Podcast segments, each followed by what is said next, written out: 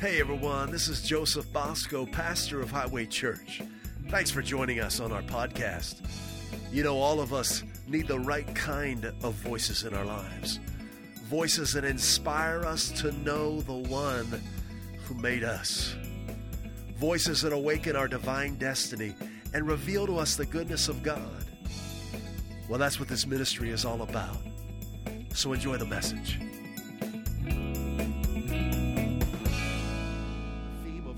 2022 is taking possession, and we are in the midst of a series with that same title, Taking Possession. And uh, let me just uh, grab my Bible and also remind you of the Bible study we have coming up in March called Give Me This Mountain, which goes with our theme for the year of taking possession. And that is a quote from one of my heroes in the scriptures, Caleb. Uh, and this is a, a Bible study on uh, taking what belongs to you, what God has given to you in Christ. It says faith to go from barely thriving, excuse me, barely surviving to actually thriving. And it's uh, by Joseph Prince. We'll be starting that on March 2nd. So grab, grab your copy now, and uh, it'll be awesome. You can go online to find out the schedule for that to our website at highwaychurch.us. But we are taking possession of the Father's plan, purpose, and provision for our lives in 2022. I mean, we may as well go all the way with Christ, right? We may as well just jump in, do the Nestea plunge, and, and, and, and jump in the, in the water and go all the way with Jesus. He has a destiny for our lives. Man didn't create us, man's never going to fully understand you. But God created you and He fully understands you and He's, and he's completely for you. So we just may as well run with Him, right? We may as well live for Him. We've learned in our series that the Bible is God's will and testament that reveals to us our inheritance. And it's so important to spend time in your hard copy Bible. I mean, just, just make a point to, to not let a day go by without eating something from your Bible, okay? There's plenty of fresh, hot life in here. But find a promise in the Word of God. The email I sent out yesterday, I said, you know, worship the Lord before you go to bed this evening and, and go to sleep with a promise in your heart and mind. Take a promise before you go to bed. Best sleeping pill you ever take, right? He grants peace to his beloved, right? He gives sleep to his beloved, right? That's a great promise right there from Proverbs. But you take a promise before you go to bed. Take a promise when you get up. Take a promise in the middle of the day. It's God's medicine. Hallelujah. So his, his inheritance, what he's given to us through Christ, all that God has done for us for his son is revealed to us in the scriptures. Okay? But even though it's in there, we can miss it if we don't pursue it. We've got to determine to know him intimately. More, he's got to become our, our focus in life. He's got to become the target of each and every day.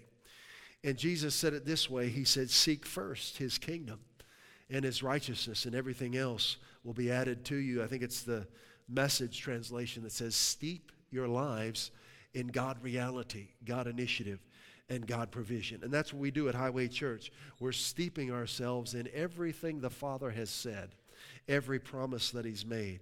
So in our hard copy Bible, we don't just read it for the sake of reading it. We read it looking for two things the, the will and the promises of God. God has revealed his will to us how? Through his Son, Jesus Christ. We can see that clearly in Matthew, Mark, Luke, John, and Acts.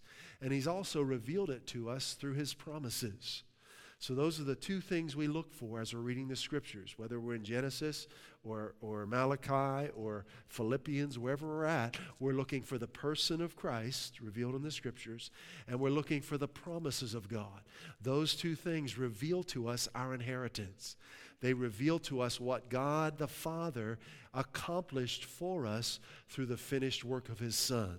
And those things are for us today that we might live the abundant life Christ came to give us. Okay? But you've got to hear about these things, you've got to believe them and act on them. So, in order for us to possess our inheritance, we need to hear someone tell us about them. And I think you telling yourself is the best preacher there can be. to just go through the scriptures. And when you come across a promise of God that says, I can do all things through Christ who strengthens me, where's that in the Bible? Philippians, yeah, right? Philippians chapter 4, verse 13, I think, right? I can do all things through Christ. One translation says, who infuses me with strength, right? Then you grab a hold of that. That's for you today. And you meditate on that. You grab a hold of it. And you tell yourself that out loud. Talk to yourself. Talk to yourself every day throughout the day. I can do all things through Christ who strengthens me.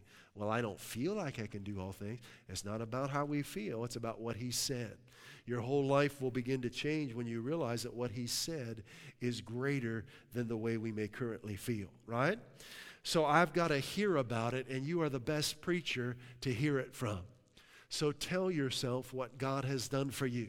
That's why the psalmist says, uh, Oh, my soul, bless the Lord and all that is within me. Bless his holy name. Forget not all his benefits. Preach to yourself every day. Preach to yourself. You have your own church service. Just get alone with the Word of God and find two or three promises and preach them to yourself. I can do all things through Christ who strengthens me. My God shall supply all my needs according to his riches in glory in Christ. Where's that one at? Philippians 4 as well, right? Verse 19. The Lord is my strength and my song. The Lord is the strength of my life. Hallelujah. He is my salvation. And, and say that to yourself and believe that it's true for you. So, in order for us to take possession of the finished work of Christ, of what God has provided for us through His Son, we've got to hear about it, we've got to believe it, and we've got to act on it.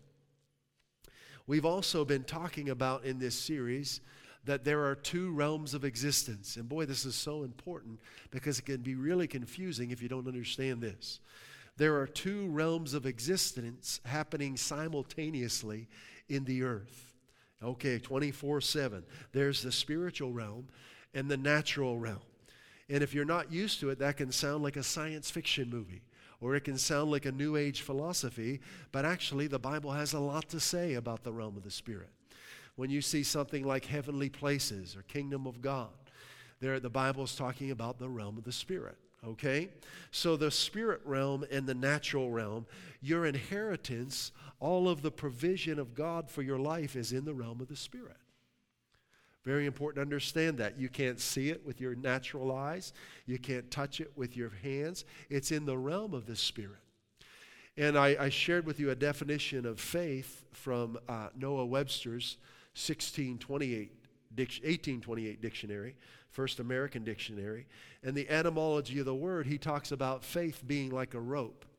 So, in other words, when I read through the scriptures and I learn that I can do all things through Christ who strengthens me, and then I meditate on that and I believe that, my faith grabs a hold of a spiritual truth and brings that spiritual truth into my natural reality. That's what faith does. If we have the ability to live in both realms at the same time, we have the ability to take from the spirit realm and bring it into the natural realm. Jesus was doing that his whole ministry. He was a channel from the spirit realm into the natural. You're a conduit from the kingdom of God, from the realm of the Spirit into the natural realm. And it's important to understand that. The natural realm we know very well. No one has to really teach us about that because our senses are in contact with it all the time. We've been well schooled and educated in our five senses and in the realm of the natural realm, right? So the natural realm is anything that we can detect with our five senses and our natural reasoning.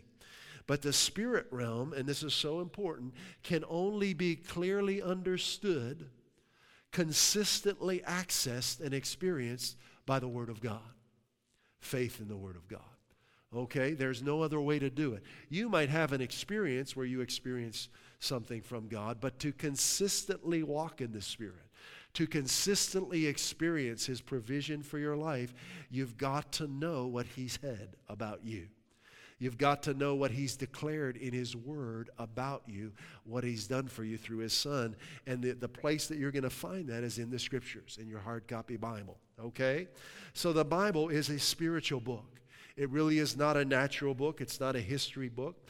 Um, it, is, it, it is the Word of God. Now, you could treat it as a natural book, you could treat it as a history book because its history is very accurate, but it, it is a spiritual book. It's the Word of God.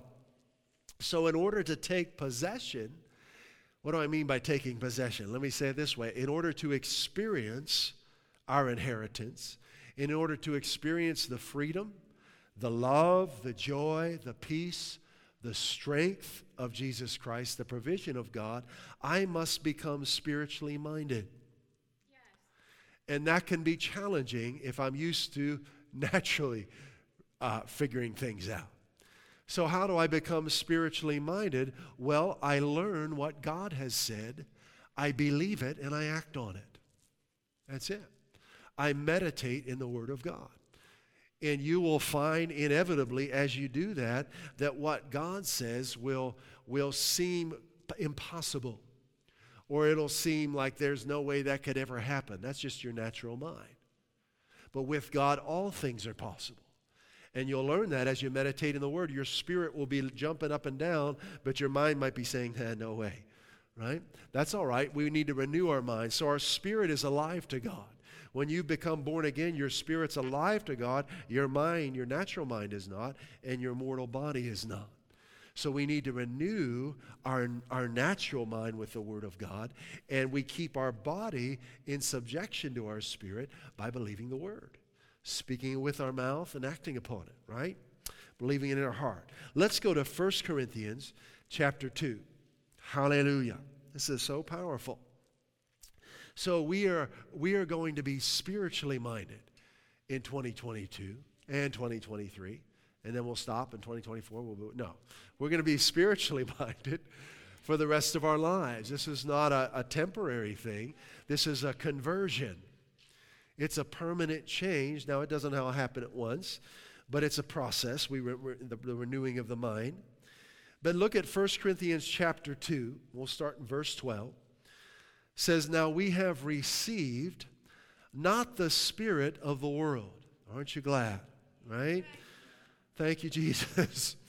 Uh, but the Spirit which is of God, that we might know our inheritance, the things that are freely given to us of God. That's what our inheritance is, right? That we might know. God wants you to know exactly what belongs to you in Him. He doesn't want there to be any doubt in your mind. So He's given us His Spirit to teach us what belongs to us. Verse 13 which things also we speak, not in the words which man's wisdom teaches. That's important to understand. But which the Holy Ghost teaches. Hallelujah. Comparing spiritual things with spiritual. So we are all about spirituality. Now there is there is dark spirituality, which is spirituality apart from the word of God, apart from Christ. That's not we're not about that. We're about true spirituality, life producing spirituality. That is through Jesus Christ. All right? So don't be afraid of the word spiritual. It's a good word, right? There's, but understand we're not talking about uh, mediums and, uh, you know, tarot cards and things like that. We're talking about knowing Christ and following Him. But the natural man, now listen to verse 14, the natural man receives not the things of the Spirit of God for they are foolishness unto him. Isn't that something? The very thing that could set someone free is foolishness to them if they're natural minded. There are a lot of Christians that think a lot of things in the Bible are foolish. And, and you, can, you can find out about that as you start believing the whole Bible. You will be criticized for it but it's the Word of God anyway, right? The natural man. So a natural minded Christian has, has a very difficult time with the Bible and a very difficult time with the fullness of the gospel and the gifts of the Spirit and speaking in tongues and all of those things because it just seems like foolishness. And I get that. I get that. I understand that. But we want to be spiritually minded because God is a spirit and there's nothing foolish about him. Would you agree? So, isn't that interesting that just by being naturally minded, God would seem foolish to us? Wow. I mean, He's never made a mistake, right? He's perfect in all his ways, yet I could look at him and his word is foolish if I'm naturally minded. That kind of makes me say, "Yow, I don't want to do that," right? Because he's what I, he's the one I need, not the one who I want to turn away from. Neither can he know them because they are spiritually discerned. But he that is spiritual judges all things. Yet he himself is judged of no man. Doesn't matter what anyone else thinks of you. When you're spiritual, you're just following God. And they can criticize you and think you're a fool, but that's all right. God's for you. And that's going to happen, you know, when you follow God. When you learn the promises and start applying them to your life, you're going to get criticized uh, by other believers. Sure, you're going to, you know, they just haven't haven't seen what you've seen in the Word, and they don't understand because they're, they're, they're, they're more naturally minded, but that's okay. We love them and we pray for them, but we're going to follow God, right? We're going to keep uh, embracing everything He said and done for us through His Son, Jesus Christ. Amen. So God's Word is spiritual, it's of the Spirit, it's of the Spirit realm. And it gives us light to see and understand our inheritance to see and understand spiritual truths, spiritual realities, and enables us to grab a hold of them and bring them from the realm of the spirit into this natural realm. And you know, the realm of the spirit is not far away, it's right here. You're in it, whether you realize it or not. All that God has provided for you is not, on, not up on a mountain somewhere, it's right here. In fact, Romans 10 says it's in your mouth and in your heart. It's as close as your mouth and your heart. You can instantly access the realm of the Spirit by faith. You can instantly declare, by his stripes I'm healed. You can instantly declare that all my needs are met according to his glorious riches in Christ Jesus. Let's take a look at this in Psalm 119. Psalm 119. I've always loved this psalm. It's the longest psalm and the longest chapter in the Bible. Very powerful. Psalm 119, let's go all the way to verse 130. Verse 130. So the Word of God is spiritual, and it gives us light to see and understand spiritual realities. Psalm 119, verse 130 says, The entrance of your words gives light. You're going to see that a lot in the Bible light. Jesus said, I'm the light of the world. Um, there's a, what's the verse I'm thinking of? Uh, in your light we see light in, in Psalms. There are many verses about light. What does that mean? The Bible uses the word light to often indicate understanding or revelation. Okay? So the entrance of your word gives understanding or revelation. It gives understanding to the simple. Very important. Now, I said something last in part two last week of this series. I says probably one of the most important things you'll ever hear is the difference between revelation knowledge and sense knowledge. And this is where the rubber meets the road, okay? If you've been born again, that means the Spirit of God lives in you. And when you read the Word of God, you're listening to the Holy Spirit. And I don't mean that he's going to speak to you audibly like I am, but in your heart, there will be words that leap up off the page to you. That's the Holy Spirit bringing light into your, into your, your mind and your understanding. That's called a revelation. It's not a, a weird word, it's, it, it's a revealing, it's, it's a, a disclosing, an opening up of truth. It's like the veils being taken away. Okay? And you'll find that happen regularly if you read the Bible by faith in Jesus Christ. So every time you open that Bible, you're putting your faith in Christ, you're putting your faith in the Holy Spirit living in you, and you're reading the Bible by faith. You're not trying to, to, to be an expert and know everything. You're just, you're fellowshipping with God and you're letting Him speak to you. I don't know everything in the Bible. It's a big book. It's a big book that covers uh, thousands of years. But when I read the Bible, I'm not trying to know everything. I'm simply, I'm simply wanting to fellowship with God. I'm wanting Him to illuminate Christ to me. So no matter where I'm at in the Bible, I'm, I'm trusting the Holy Spirit to bring Christ out on that page and to illuminate the promises to me And when that happens, that brings light to me. It brings understanding. It brings revelation. That's revelation knowledge. That's how we were originally created to live. That what God said we would live by. This is before the fall, okay? We were created to fellowship with God through simple faith in His Word. That when He speaks, we act on it. We, we fellowship with Him. We believe it. We worship Him. He and we're one with Him. Now, what did the devil come against to take us out of that state of spirituality? He came against God's character and God's Word, right? The first thing he said is, Did God really say? Right? He came against the Word of God. He still does the same thing today he'll come against the word of God. Well, you don't know that this is really true. I mean, come on, look at this, bud, look at this verse, and look at that verse, and come on. He'll, he'll do that. You want to be, a, you want to rightly divide the word of God and study the scriptures. And I say, I say it regularly. You don't want to believe something just because I say it or any other pastor or minister. You want to get in the scriptures for yourself, but get in the scriptures and say, Holy Spirit, I'm open. You teach me about Jesus. You open my eyes. So the devil come, comes against the word. Why? Because that's where the life is. So Adam uh, believed what Satan had told him, and, and he, he began to serve Satan, and he separated himself from God. And he went from revelation knowledge to sense knowledge. And that's where man is today, apart from Christ. So man is left to just try and figure things out for themselves.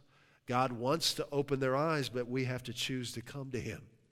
We have to choose, we have to give him our eyes and say, Jesus, you are the light of the world, and I, uh, show yourself to me. I give my whole person to you. Be the Lord of my life, right? So the entrance of God's word brings light. We want to live by revelation knowledge. We've been redeemed from the fallen state of Adam. We've been brought back into union with the Father.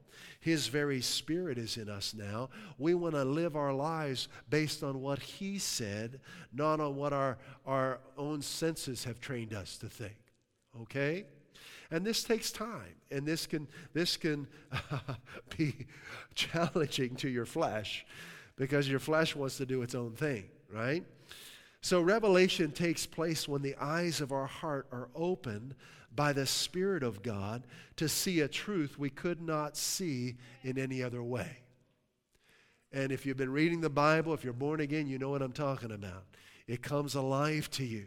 It just leaps off off the page. Not, not every single thing you read is going to leap up off the page, but I guarantee you, if you'll read it by faith and get alone with the Lord, something will come up off that page, and the Lord will give you a revelation, an understanding of a spiritual truth that you couldn't receive in any other way. This is fellowshipping with God. Don't go through your life without doing this regularly. This is where life is intimacy with the one who made you. Okay? Hallelujah. Now, John 6 63, speaking of God's word bringing light or understanding or revelation, John 6 63 says this. This is Jesus talking, and he's talking about the realm of the Spirit. He says, It is the Spirit that quickeneth, that's King James, for gives life. It's the Spirit that gives life, or the Spirit realm. The flesh profits nothing. The words that I speak unto you, they are spirit and they are life. If you've ever tried to do a spiritual battle with your flesh, it is exhausting. It is exhausting. It, it doesn't work. The flesh cannot operate in the realm of the spirit. When you're relying on your own reasoning, you're trying to battle things in your life, it is exhausting. Right? But it's the spirit, that's where the, the, the realm of the spirit is where the power and the victory is. Jesus says, The words that I speak to you are spirit and they are life. This is a spirit book. This is all about the realm of the spirit. Remember, the realm of the spirit now is, is who you are. You're a spirit being. You're born again, and that's, that's the realm you're from. That's the realm you reign in and you operate in. And you reign over the natural realm as well. Hallelujah. So, learning to walk in the realm of the Spirit is what we're doing in 2022. God's Word gives us clear direction in the spirit realm. And the only, it's the only way to consistently, as I said before, to consistently have clear direction, spiritual direction in your life. That's where we looked at Hebrews 4:12. Previously, we're not going to go there again, but it says the word of God is living and active, sharper than any double-edged sword. It penetrates even dividing soul and spirit, joints and marrow, judges the thoughts and attitudes of the heart. Let's go to Hebrews chapter 11 now. If you have to wake yourself up, this is more of a, a teaching morning, but stay awake. And you, you, you understand how this works. This is this whole church operates by revelation. It's all by revelation. In fact, not too long ago, I was I was uh, battling some discouragement in my life. It was a Saturday night before a Sunday morning, and I was just worshiping the Lord. I wasn't even expecting Him to say anything to me. But He said to me, It's important what you're doing. Kind of caught me off guard. It's important what you're doing in that warehouse. And I needed to hear that. I didn't know I needed to hear that, but He knew I needed to hear it. And it's wonderful when the Father will speak to you, because when He speaks to you, it's just what you need to hear. But I want you to understand what we're doing here is important. You can't get this at, at uh, Macy's. You can't get this at Pizza Hut or at Walgreens. This is the, this is the church. This is a spiritual reality where God has, has given us apostles, pastors, evangelists, prophets, teachers to build us up in the Word of God so that we can take possession of who we are in Christ and live in our inheritance. So value what you have here. It's very important. This is a spiritual strengthening, a spiritual reality. And, and so, how does this work? So, we come, we worship God. And you know, when we're worshiping God, that's a preparation of our own hearts. It's an awakening of our own consciousness. It's a, it, we're, we're, telling our soul to, to look up, to realize, to worship the one who made you. Worship is not for his benefit, it's for ours, right? And that prepares our hearts to receive the word. You can come in here kind of frazzled, but if you'll enter into worship and just sing to Him and let the Holy Spirit comfort you, it's amazing the transformation that can happen right here in this warehouse. Your whole life can be turned around if you open your heart to Him. And then He brings His Word. So, this is how the body of Christ works this fivefold ministry gifts. Our job is to pursue Him to, to, to, to stay intimate with Him and to follow His calling on our lives and to bring revelation to you when we gather for worship that will strengthen and encourage you. But you've got to make note of that, right? The Lord speaks to you, write that down or put, type it into your phone or, or snap a shot of the scriptures. And then when you go home on Sunday and throughout that week, you eat those things. You meditate on those things. That's called participating in church, right? Where this is nothing about being a spectator here. So you grab the food that's given to you and it doesn't spoil. You don't have to put it in a Tupperware, put it in your heart. It'll stay there forever. But there will be times when we gather where the Holy Spirit will just, ooh, something will be said, and you know, okay, I, I need that. You grab a hold of that don't let anything take that out of your heart because Satan will try. He'll try and steal that word from you because that's where your victory is. So I, I, am expecting uh, you to fully participate. Let's fully participate. Grab a hold of the Word of God. This is very important what we're doing. Now, Hebrews 11 opens our eyes to this realm even more. Very first verse, verse 1. Now, prior to that, it's talking about those who believed God in their lives. And then it's called the Hall of Faith, right? You read through Hebrews 11. It's talking about those who believed what God said, those who put their faith in the Word of God. So, verse 1 says, Now faith, faith in what? In what God has said. Faith in the Word of God, faith in who He is, right? Faith in the Word of God is the assurance, this is the Amplified translation, it's the confirmation, it's the title deed of the things we hope for, being the proof of things we do not see. Spirit realm. Okay?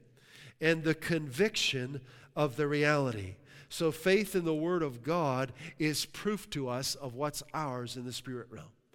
It's proof to us. It's the evidence, one translation says. It's, it's the conviction of the reality, faith perceiving as real fact what is not revealed to the senses. Man, that's big. Faith perceiving as real fact what is not revealed to the senses. So we are spirit believers, right? Not sense believers. Our, our, our whole uh, foundation that we operate from is from what God has said, right? Hallelujah. So faith in the Word of God enables us. Uh, well, let's let's keep reading. Verse two. For by it, faith in the Word of God, the elders obtained a good testimony. By faith, we understand. I love the way that, that's just so true. That's revelation. That's I remember, and I, I, do this regularly. But the very first time I, I, someone gave me a Bible before I opened it, I said, I said, God, show yourself to me. Before I ever read it, we're, we re, we're, we're participating with God as we read the Bible, right? Hallelujah. By faith, we understand. By faith in the Word of God. Okay? Not faith that God exists. That's not going to help you. Faith in the Word of God. Did you hear what I said? Believing God exists won't help you. Why? Because that's obvious. It's the most obvious of all realities, His existence. I'll get to that in a moment. By faith, we understand that the worlds were framed by the Word of God, so that the things which are seen were not made of things which are visible. There it is spirit realm, natural realm. You see that? The things that are seen, natural realm, were not made of things which are visible. It was a spirit realm. By faith, Abel offered to God a more excellent sacrifice than Cain. Notice it doesn't go back to Adam because Adam didn't believe. Adam, Adam separated himself from God. So we'll start with Abel, his son. By faith, Abel offered to God a more excellent sacrifice than Cain through which he obtained witness that he was righteous. God testifying of his gifts, and through it, he being dead still speaks. Verse 5 By faith, Enoch was taken away so that he did, he was transported directly into, into heaven, so that he did not see death and was not found because God had taken him. For before he was taken, he had this ten- testimony that he pleased God. Verse 6 But without faith, it is impossible to please Him without faith in His Word, right? Now that's important to us because we want to please God. But if I'm not putting my faith in His Word, I can't please Him. I can do a thousand good deeds a day, but it doesn't please Him. What pleases God? Faith in His Word. Boy, we just hit a, hit a gusher right there. There are times in your ministry you say, okay, the Holy Spirit says, stop right there. It's faith in the Word of God that pleases Him. Well, doesn't that please a parent when their child believes them? Right? It would be troubling to a parent if their child didn't believe them, wouldn't it? Say, oh no, why, why doesn't my child trust me? What happened? Right? Who, who got in there? So, somehow someone told them something about me that's not true, and now they don't trust me. How'd that happen? So it pleases God when we take him at his word. For he who comes to God must believe, the accurate translation here should say that he is. Some, some English translations write exists. That doesn't make any sense. I'm going to explain that to you in a moment. Believes that he is. In other words, believes that he is who he says he is, that he is the I am, that he is the Lord your provider that He is Jehovah Shalom, the Lord your peace, that He is Jehovah Sidkenu, the Lord your righteousness, that He is Jehovah Rapha, the Lord your healer. That's what it's talking about, believing in who He is and what He's done for you, and that He is a rewarder of those who diligently seek Him. So if I don't believe that He is who He says He is, if I don't believe that He's a rewarder of those who diligently seek Him, if I don't put my faith in His Word, I can't please Him. So, believing that God exists, let me hit that real quick, doesn't help you. Why doesn't help it help you? Well, does knowing that this is a smartphone help you at all? Yeah, uh, well, it's mine. You can't use mine anyway. So, right? But, you know, knowing knowing the reality that something exists doesn't help you. You have to you have to understand what this is right? You have to know how to access it. right? In fact, I have a lock screen. You can't get in unless you, you've got my peepers. It's got a face ID, right? So, but you've got to know, you've got to understand how to use this. But I guarantee you, you, you can ask me a lot of questions about my smartphone, and there's me and Jennifer there on the front. but there's one question you would never ask me about this phone. You might say, okay, what's the operating system?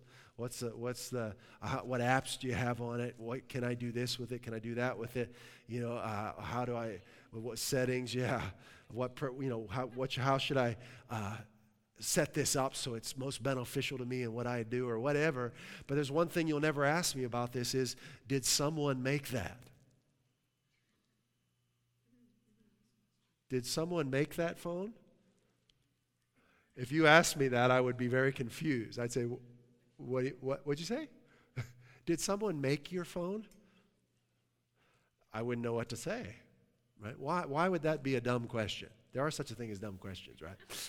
Why would that be a dumb question? It's obvious, right? It's obvious that this was created by somebody, right? What tells us that? It's designed.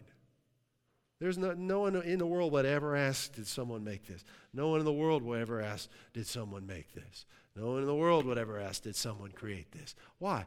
We look at things, we see they have a design, right?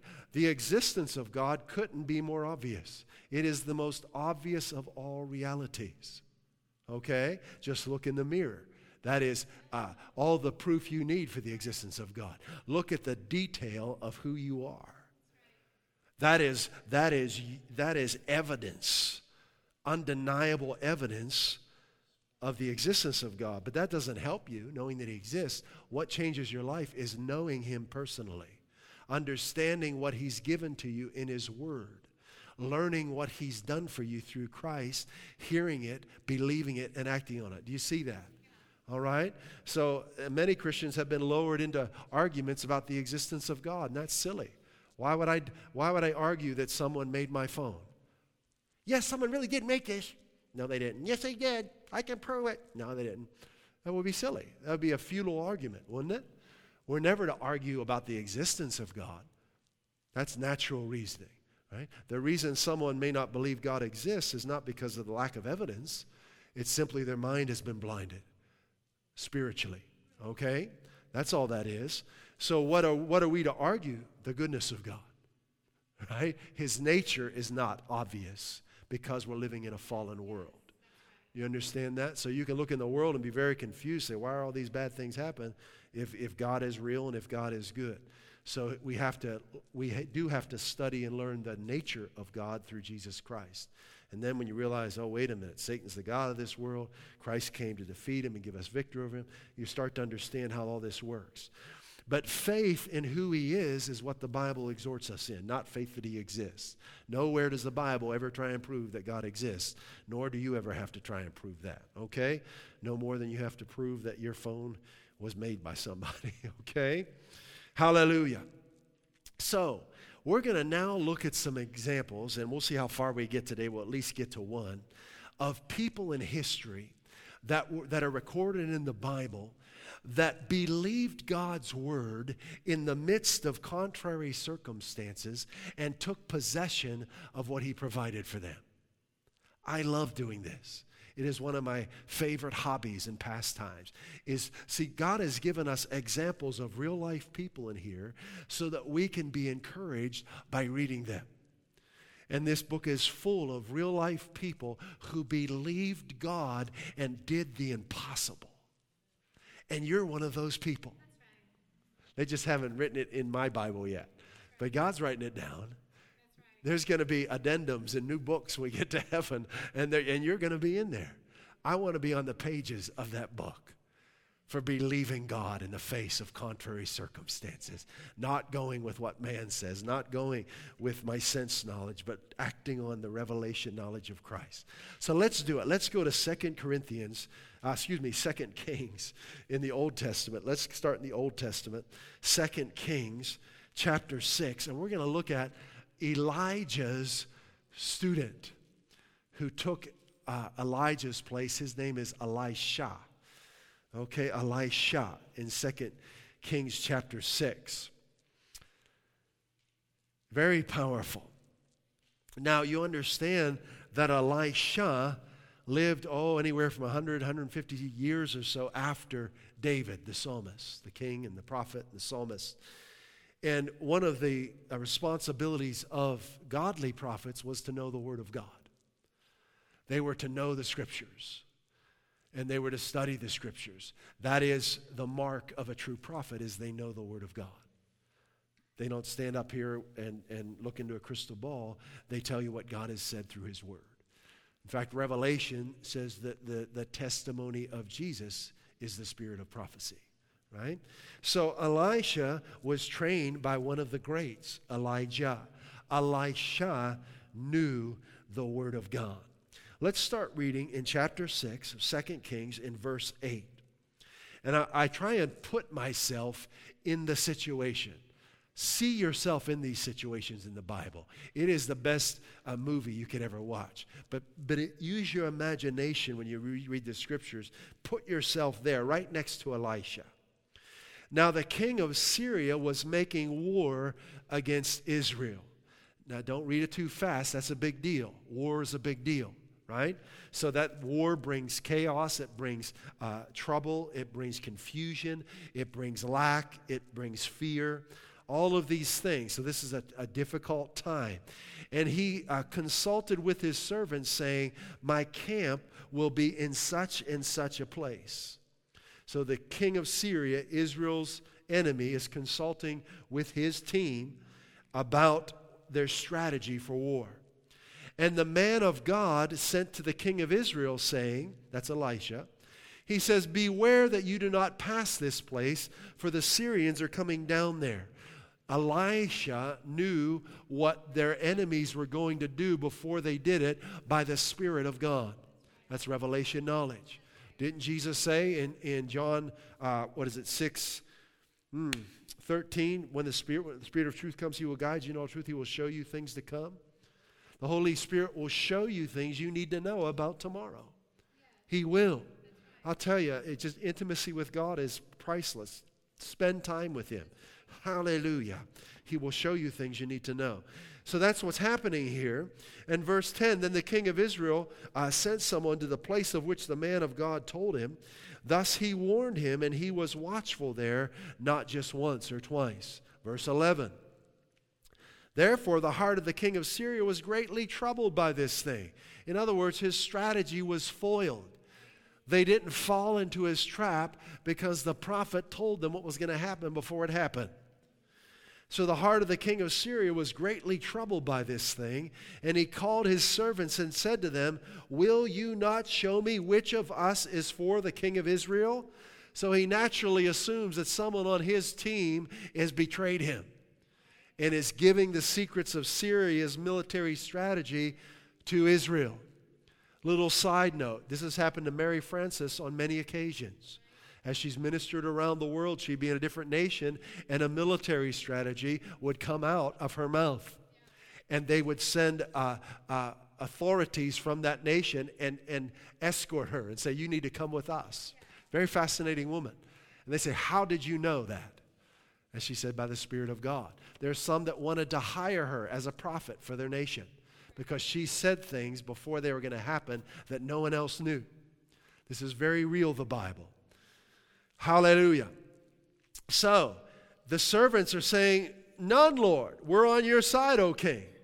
But it's Elisha, the prophet who is in Israel, who tells the king of Israel the words that you speak in your bedroom. Nothing's hidden from God. You can't have a secret from God. Why would you want to do that anyway? He loves you, right? He knows the things you speak in your bedroom. So he said, Go and see where he is. That's Elisha. That I may send and get him. and it was told him, saying, Surely he is in Dothan. Therefore he sent horses and chariots and a great army there. Wow. And they came by night and surrounded the city. Now, do you see this? Are you there with Elisha in his house? Right? And, and there's this great army, not just a few guys, you know, with a switchblade. This is a great army of horses, chariots, and weapons. from the king of Syria. And when the servant of the man of God arose early and went out, there was an army surrounding the city. Are you seeing this? This is a troubling situation to someone who's natural minded. With horses and chariots. And his servant said to him, Alas, my master, what shall we do? He's stressed. You would say, Well, wouldn't you be? Well, it depends on what I'm thinking about. Am I going to let my circumstances speak to me? Or am I going to let what God said speak to me? Well, what did God say? Let's pause here in verse 15 and let's get some insight into Elisha's thinking. Let's look at Psalm 27, one of the Psalms of David, which Elisha would have known well and been schooled in by Elijah. Psalm 27 1. The Lord is my light and my salvation. Whom shall I fear? The Lord is the strength of my life. Of whom shall I be afraid? When the wicked, even my enemies and my foes, come upon me to eat my flesh, that's exactly what they were there for, they stumbled and fell. Though an host, that's another word for army, should encamp against me, my heart shall not fear. Though war should rise against me, in this will I be confident. That was written a long time before Elisha ever came into the earth, right? That was a psalm of David, maybe a hundred years or so. That, that Elisha, the prophet, had studied, been trained in, and meditated in. That's what enables you to fulfill your calling, is meditating in the Word whether you're in the fivefold ministry or whether you're a businessman, whether you're a, a, teacher, a physician, whatever it is, meditating in the Word of God will enable you to fulfill your calling. So, this is what's inside of Elisha, wasn't in his servant. Psalm 27 wasn't in his thinking. He's thinking, horses, chariots, our enemy, we're toast, we're done, it's over. Master, what are you going to do? We're, the army's come for us, and it, our time has come. What about Psalm 91? Let's read that one. Now, Jewish tradition subscribes this psalm to Moses. That's quite, quite a while before Elisha, right? The Septuagint translation attributes it to David. So we're not sure who the author is, but nevertheless, uh, let's read it. He that dwelleth in the secret place of the Most High shall abide under the shadow of the Almighty. This is what's inside of Elisha's heart. This is what he is thinking on. I will say of the Lord, He is my refuge and my fortress. My God, in Him will I trust. Notice he says it out loud. I will say. This is not a silent thing. You've got to speak what you believe. I will say of the Lord, He is my refuge and my fortress. My God, in Him will I trust. Surely, love that word. Same in Isaiah 53 surely by His stripes we are healed. No doubt about it. Surely he shall deliver thee from the snare of the fowler and from the noisome pestilence. He shall cover you with his feathers, and under his wings you shall trust. His truth shall be your shield and buckler. Another translation says, His faithful promises are your armor and protection. So, why would this be true for Elisha? He was living a hundred some years after this was written, or maybe longer because God's word is always true. It never expires. It's the same yesterday, today, and forever. It's just as much, Psalm 91 is just as much for you today as it was for Elisha or Moses or David. It's for you today. You see, when you believe that, that opens your eyes right there.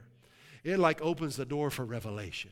When you think the Bible is some ancient book that is not relevant to you, you're just closing your eyes to it without realizing it. When you realize this was written for me today in 2022, so whatever field I am working in, whatever I'm called to do, I can prosper in it and be led with the wisdom of God in my profession.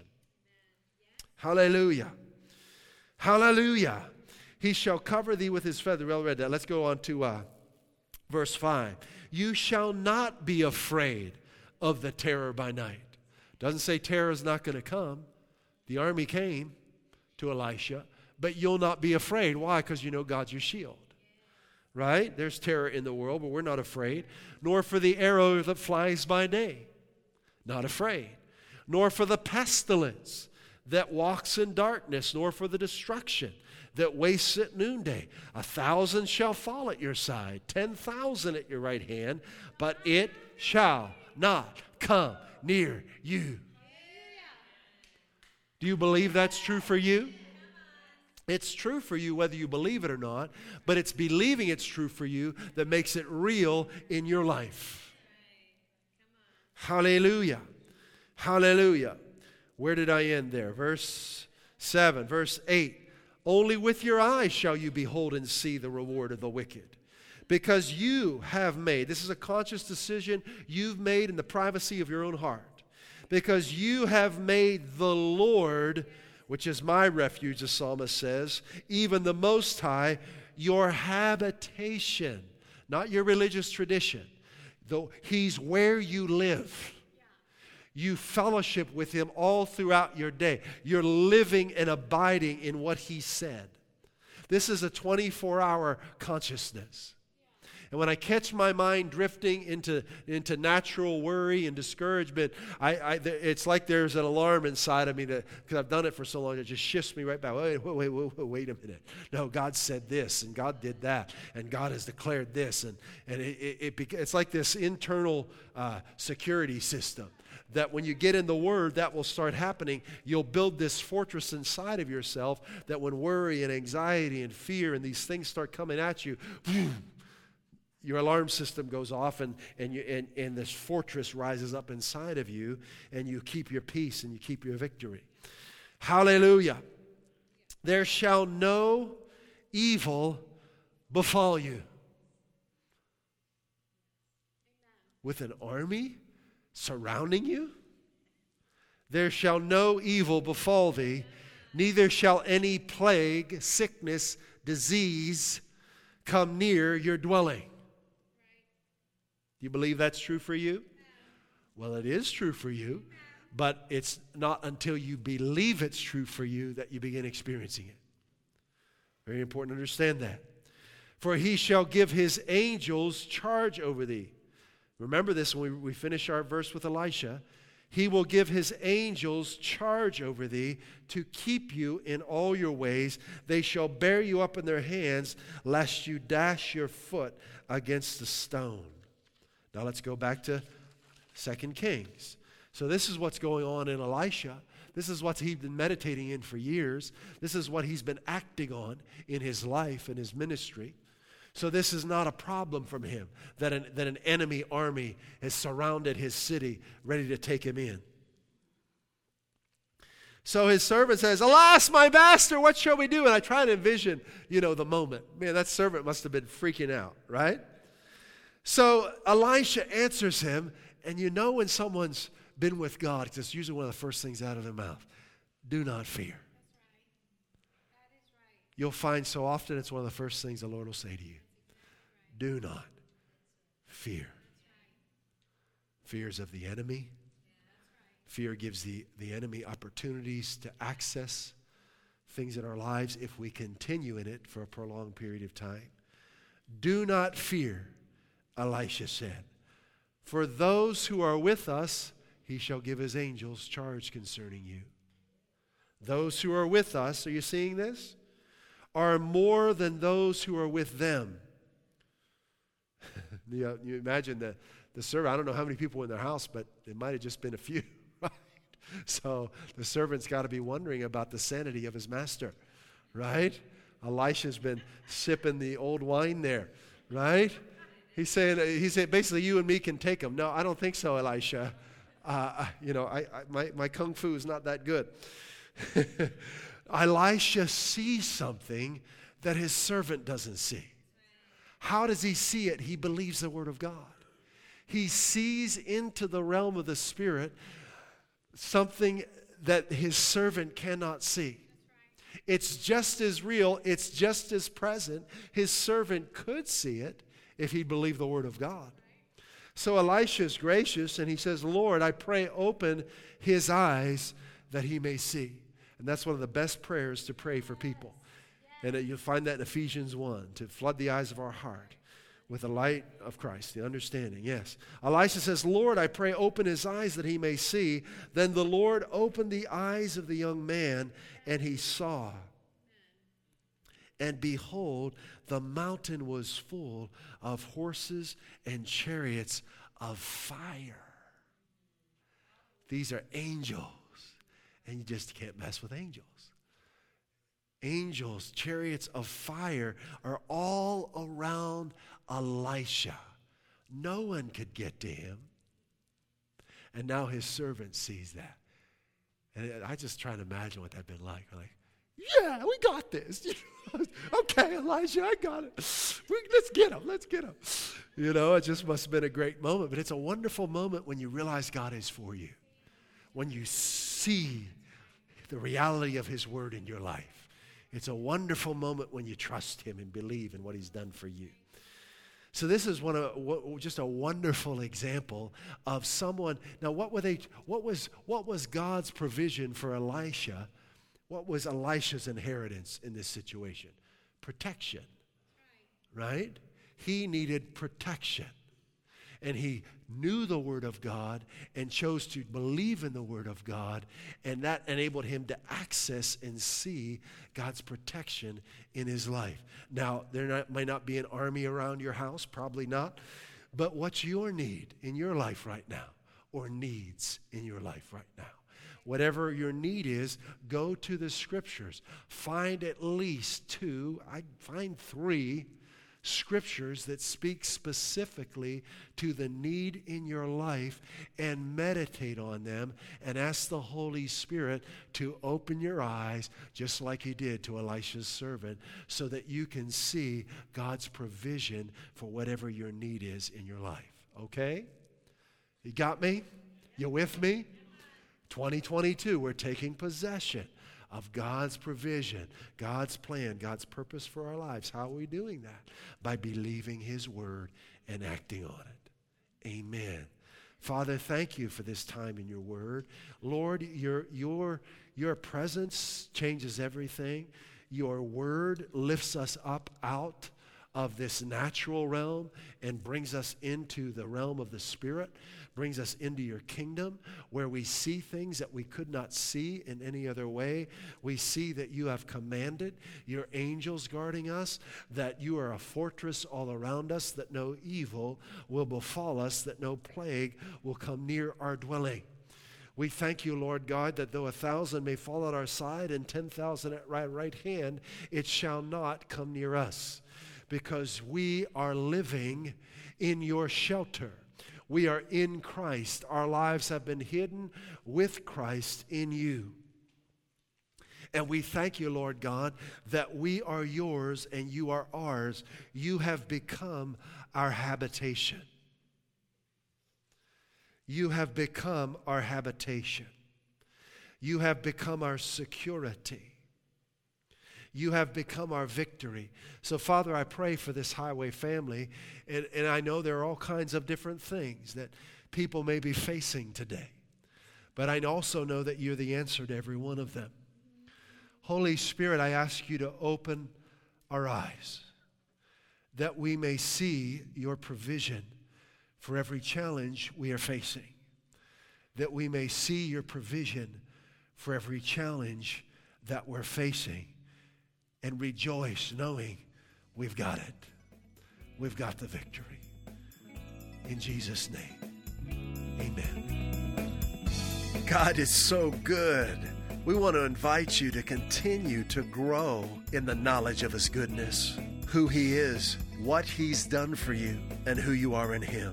Check out our websites at josephbosco.us and highwaychurch.us and begin living the abundant life He came to give you.